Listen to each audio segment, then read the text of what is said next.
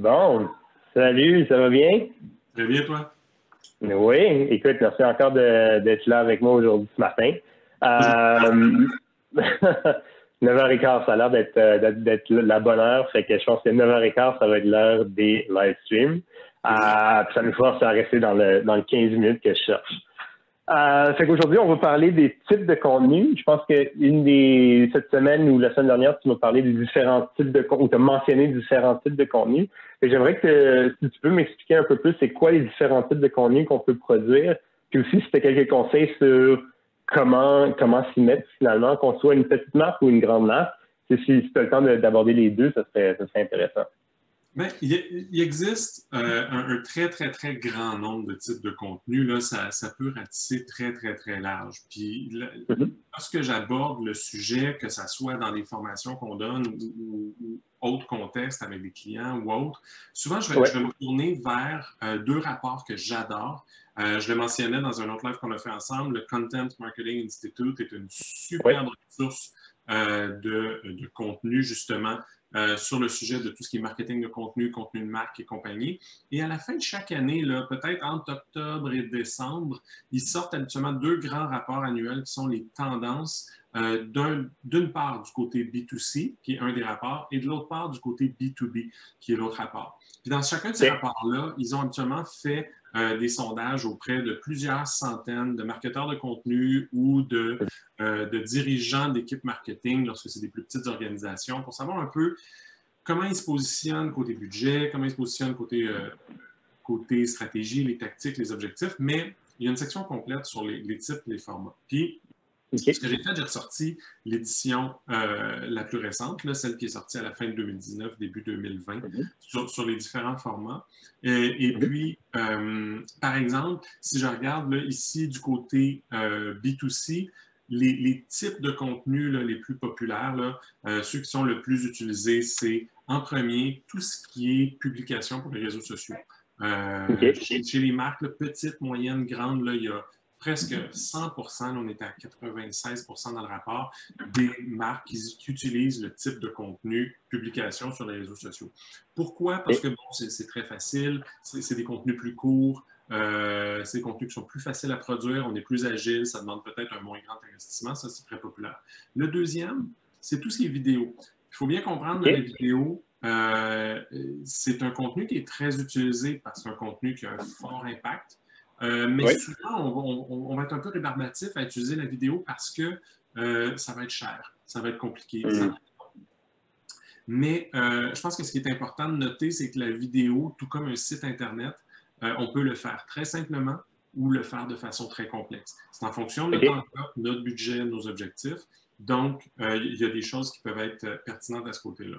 Donc, la publication réseaux sociaux, c'est un type de, contenu euh, très important. La vidéo, c'en est un autre. Après ça, tout ce qui est photo. Des fois, c'est tout, aussi simple que de faire un petit photoshoot de nos produits, de nos équipes, de choses comme ça, et de publier ça.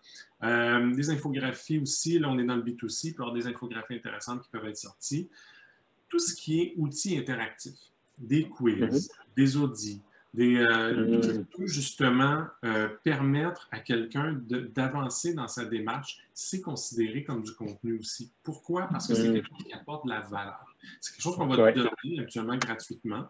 Euh, un, quiz sur notre site Internet, un audit qu'on va offrir gratuitement aussi, qui permet d'une part pour la marque d'obtenir du data, de l'autre côté pour l'utilisateur ou le consommateur éventuel euh, d'avoir justement de la valeur. Fait ça, c'est très utilisé. Mhm. Puis après ça, on tombe dans tout ce qui est book white paper. Ça, c'était en, B2C. En B2B, on est à peu près sur les mêmes choses, à quelques, quelques différences près au niveau des types de contenu. Le premier, publication sur les réseaux sociaux encore. Le deuxième, c'est mhm. tout ce qui est étude de cas. Donc, il y a la notion du social proof qui est tout le temps très importante dans, euh, dans toute démarche d'achat. On veut savoir que d'autres ont eu du succès avec le même produit. Mm-hmm. On aime ça, savoir que d'autres ne se sont pas plantés, n'ont pas regretté leur choix. Et euh, les études de cas, c'est tout particulièrement pertinent aussi dans le domaine B2B. Euh, Pour des achats qui coûtent des, centaines de milliers de dollars à terme ou des, des, souvent des millions aussi, on veut avoir mm. des études de cas. Euh, après ça, on a la vidéo, les white papers. Donc, on est sur des formats très similaires. Euh, mais ce qui ressort en, B, 2 b en termes de, format de contenu qui est très populaire, c'est vraiment l'étude. Sinon, tout le reste, on est assez commun.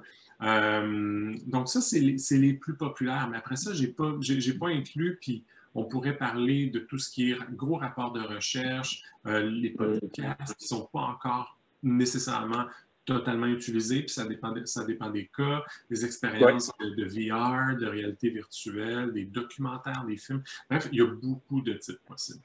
Oui. Et puis, euh, ça me surprend un peu quand même qu'ils que, ont trouvé que les réseaux sociaux, ben, je parle de B2B, en B2C, je suis moins surpris. Euh, parce que je vois souvent, plus dans le cadre de, de du travail que je fais, là, donc définitivement pas une recherche scientifique, euh, que, que les, les, compagnies B2B euh, ont quand même la misère encore avec les réseaux sociaux. C'est-à-dire que ils publient pas ils publient pas fréquemment, euh, il n'y a pas beaucoup d'interactions, c'est très euh, auto-promotionnel beaucoup. Euh, tu regarde le regarde le award qu'on vient de gagner. Euh, OK, là, on est au un show particulier. Puis là, après, il n'y a plus rien pendant deux mois jusqu'au prochain show. Est-ce que c'est quelque chose que tu vois ou c'est juste que ben, par, par malchance, là, je tombe sur des, des entreprises comme ça? C'est très fréquent parce que un des enjeux qu'il y a en ce moment, c'est que lorsqu'on est en B2C, on a beaucoup de choix justement de canaux de distribution. On a les mm. réseaux sociaux, mais après ça, on a beaucoup de choix au niveau des réseaux sociaux. On peut toucher Facebook, Instagram, on peut aller, si on est en design d'intérieur, autre chose comme ça, on peut aller toucher Pinterest. On peut, il y a beaucoup de mm. choses qu'on peut toucher. En B2B, c'est plus difficile. Je n'ai pas nécessairement envie d'entendre parler de toi quand je suis sur Facebook, moi, même si je suis un acheteur B2B, j'ai pas envie d'entendre parler de toi le samedi matin quand je mmh. J'ai peut-être plus le goût de regarder des trucs un peu plus personnels. Donc, j'ai pas envie de, te voir passer sur Facebook. Il y a LinkedIn qui est très pertinent en ce moment, aujourd'hui, en 2020. C'est assez limité. Et euh, après ça, ben, il faut des fois, les, ce qu'on a remarqué, par contre, c'est que les marques qui vont avoir un peu cette espèce de, de, de, présence en dents là, où ils sont là, ils sont plus là, ils sont là, ils sont plus là. Ils sont dans un trade show, ils font 71 publications, puis le trade show est fini, on n'entend plus parler jusqu'à temps que, euh, je ne sais pas, il y ait besoin d'une nouvelle ressource euh, sur le plancher de l'usine. Euh, mais ce qui arrive à ce moment-là, c'est beaucoup plus un enjeu stratégique. c'est beaucoup plus un enjeu qui, qui, se passe au niveau de la stratégie, qui est de dire est-ce que je ne le fais pas? Est-ce que je n'ai pas une présence plus constante parce que j'ai eu peu de succès dans le passé? Donc, ça veut dire que mes objectifs n'étaient peut-être pas bien alignés par rapport à ce que je peux avoir comme retour. Tu sais, c'est, on souvent voir des entreprises qui disent oui, il faut publier, il faut publier, mais la mesure qui en est faite n'est pas nécessairement la bonne. Ce qui veut dire que plus tard, on, se fait tirer notre budget parce qu'on n'a pas pu prouver que ça valait la peine. Il faut, mm. juste avoir la bonne stratégie. Ça ne veut pas dire de publier nécessairement souvent, ça veut juste dire de publier de la bonne façon. Euh, mm. Mais après ça, dans les canaux de distribution B2B, c'est vrai que oui, tous l'utilisent. Ce que je n'ai pas, par exemple, dans, les chiffres que j'ai devant moi en ce moment, c'est à quelle fréquence. Est-ce que c'est une publication d'eau, quotidienne, mensuelle, whatever. Mais tout le monde l'utilise. Ça, on le sait. Après ça, c'est à quelle fréquence ils l'utilisent. il y a plein d'autres canaux intéressants en B2B. Il y, a les, il y a les infolettres, il y a les trade shows qui sont, sont des, des, canaux intéressants pour distribuer du contenu. Ça peut être du contenu physique ou de récupérer une adresse courriel pour envoyer quelque chose. Donc, c'est l'utilisation aussi des différents canaux en fonction des types de contenu qu'on mentionne. Je comprends. Puis, euh, peut-être sur un dernier point, là, parce qu'on approche de la, la demi-heure, mais ça serait, tu sais, quand, on parle de petites entreprises ou même de, de, travailleurs autonomes comme, comme moi, on prend beaucoup la, la rapidité, puis on sait que certaines grandes marques, B2C, tu comme on se souvient de l'exemple d'Oreo il y a quelques années pendant le Super Bowl, il y avait eu une panne d'électricité, puis ils ont, réussi à sortir du contenu quasiment live. Euh, à quel point est-ce que la rapidité d'exécution, d'adaptation est importante?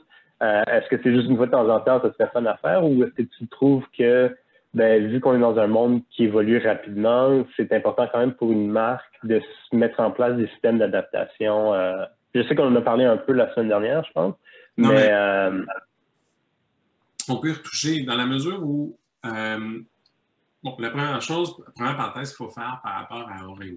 Si on, veut juste rapidement parler d'Oreo puis se dire, ben nous, on n'est pas, tout le monde dit nous, on n'est pas Oreo, on ne peut pas faire ça.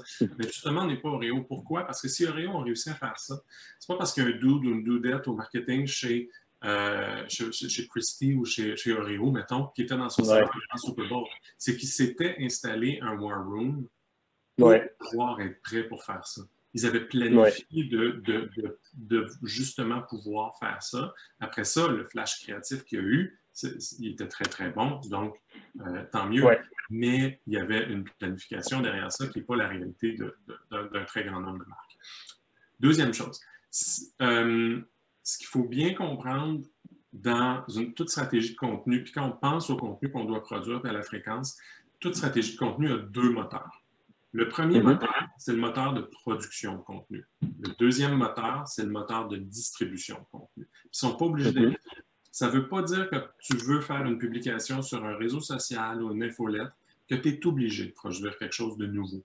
Donc, c'est important que tu développes une librairie, une bibliothèque, librairie c'est plus en anglais, une bibliothèque de contenu au fil de l'année. Ça, tu travailles ce moteur-là tout le temps. Tu, tu, tu ponds des nouvelles études de cas, des nouveaux white papers, des nouveaux articles, des choses comme ça. Et d'un autre côté, tu as ton moteur de distribution qui, lui, va aller piger dans la, dans la bibliothèque. Je ne suis pas fort ce matin, il manque un café. Euh, dans la bibliothèque que tu as développée. Puis ça va peut-être arriver que le même article ou la même étude de cas va être utilisé 3, 4, 5, 6 fois dans ta distribution. Mais chaque fois avec un petit angle différent. Tu peux prendre la même étude de cas et faire un envoi d'infolette ou faire une publication sur les réseaux sociaux en prenant une fois l'angle du, euh, du CFO en disant qu'est-ce que je pourrais bien dire sur cette étude de cas-là qui va accrocher un CFO. La deuxième fois, qu'est-ce que je pourrais bien euh, prendre comme angle pour rejoindre le CEO qui n'a pas les mêmes, les mêmes euh, enjeux? Qu'est-ce que je pourrais prendre pour rejoindre le COO qui est aux opérations? Qu'est-ce que ça a amené aux opérations? Qu'est-ce que ça a amené financièrement? Qu'est-ce que ça a amené à la business? J'utilise la même étude de cas, mais je la twist différemment. Fait mon engin de production de contenu, je n'ai pas eu à le remettre en marche. J'ai juste créé une petite publication réseaux sociaux toute simple à partir du même euh, actif, asset de contenu que j'avais. Mhm. Ce qui veut dire que euh, même une entreprise qui, euh, qui n'a pas nécessairement des moyens comme un Salesforce, Salesforce, c'est une excellente entreprise à regarder pour tout ce qu'ils font contenu. Eux vendent une énorme plateforme derrière, mais devant, ils mettent des contenus. Puis si, si, si on regarde tout ce qui est euh, liés, par exemple, à, Pardot euh, ou des choses comme ça. Ça va être des contenus qui sont destinés aux CMO, aux, chefs marketing, aux directions marketing, puis ils ont d'autres contenus qui vont être pour les gens d'opération, d'autres contenus. HubSpot fait exactement la même chose. Ils vont avoir différents types de contenus qui vont s'adresser à différents types d'audience, mais eux ont les moyens. Quand tu n'as pas les moyens, tu fais un bon article, une bonne étude de cas, c'est toujours un, un, bon truc, puis on le mentionnait tantôt. Mais après ça, tu le, publies et le republies, à différents angles.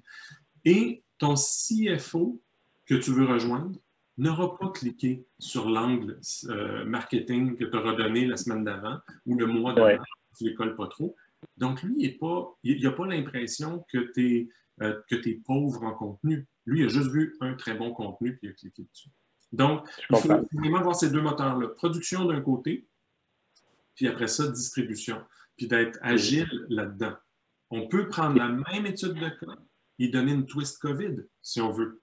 Fait qu'on a un produit nouveau, on utilise l'étude de cas avec un petit angle COVID dans une publication de mm. réseaux sociaux, ça coûte presque rien, puis on, leverage un gros truc qui nous a peut-être pris beaucoup de temps à monter au départ. Parfait. Écoute, je pense qu'on pourra creuser plus dans le sujet de la bibliothèque de contenu et production de distribution. Euh, ça m'intéresse beaucoup. Fait que euh, on, se reprendra ça la semaine prochaine. Ben, moi, ça me fait plaisir. Je vais être là. Parfait. Ben, merci beaucoup.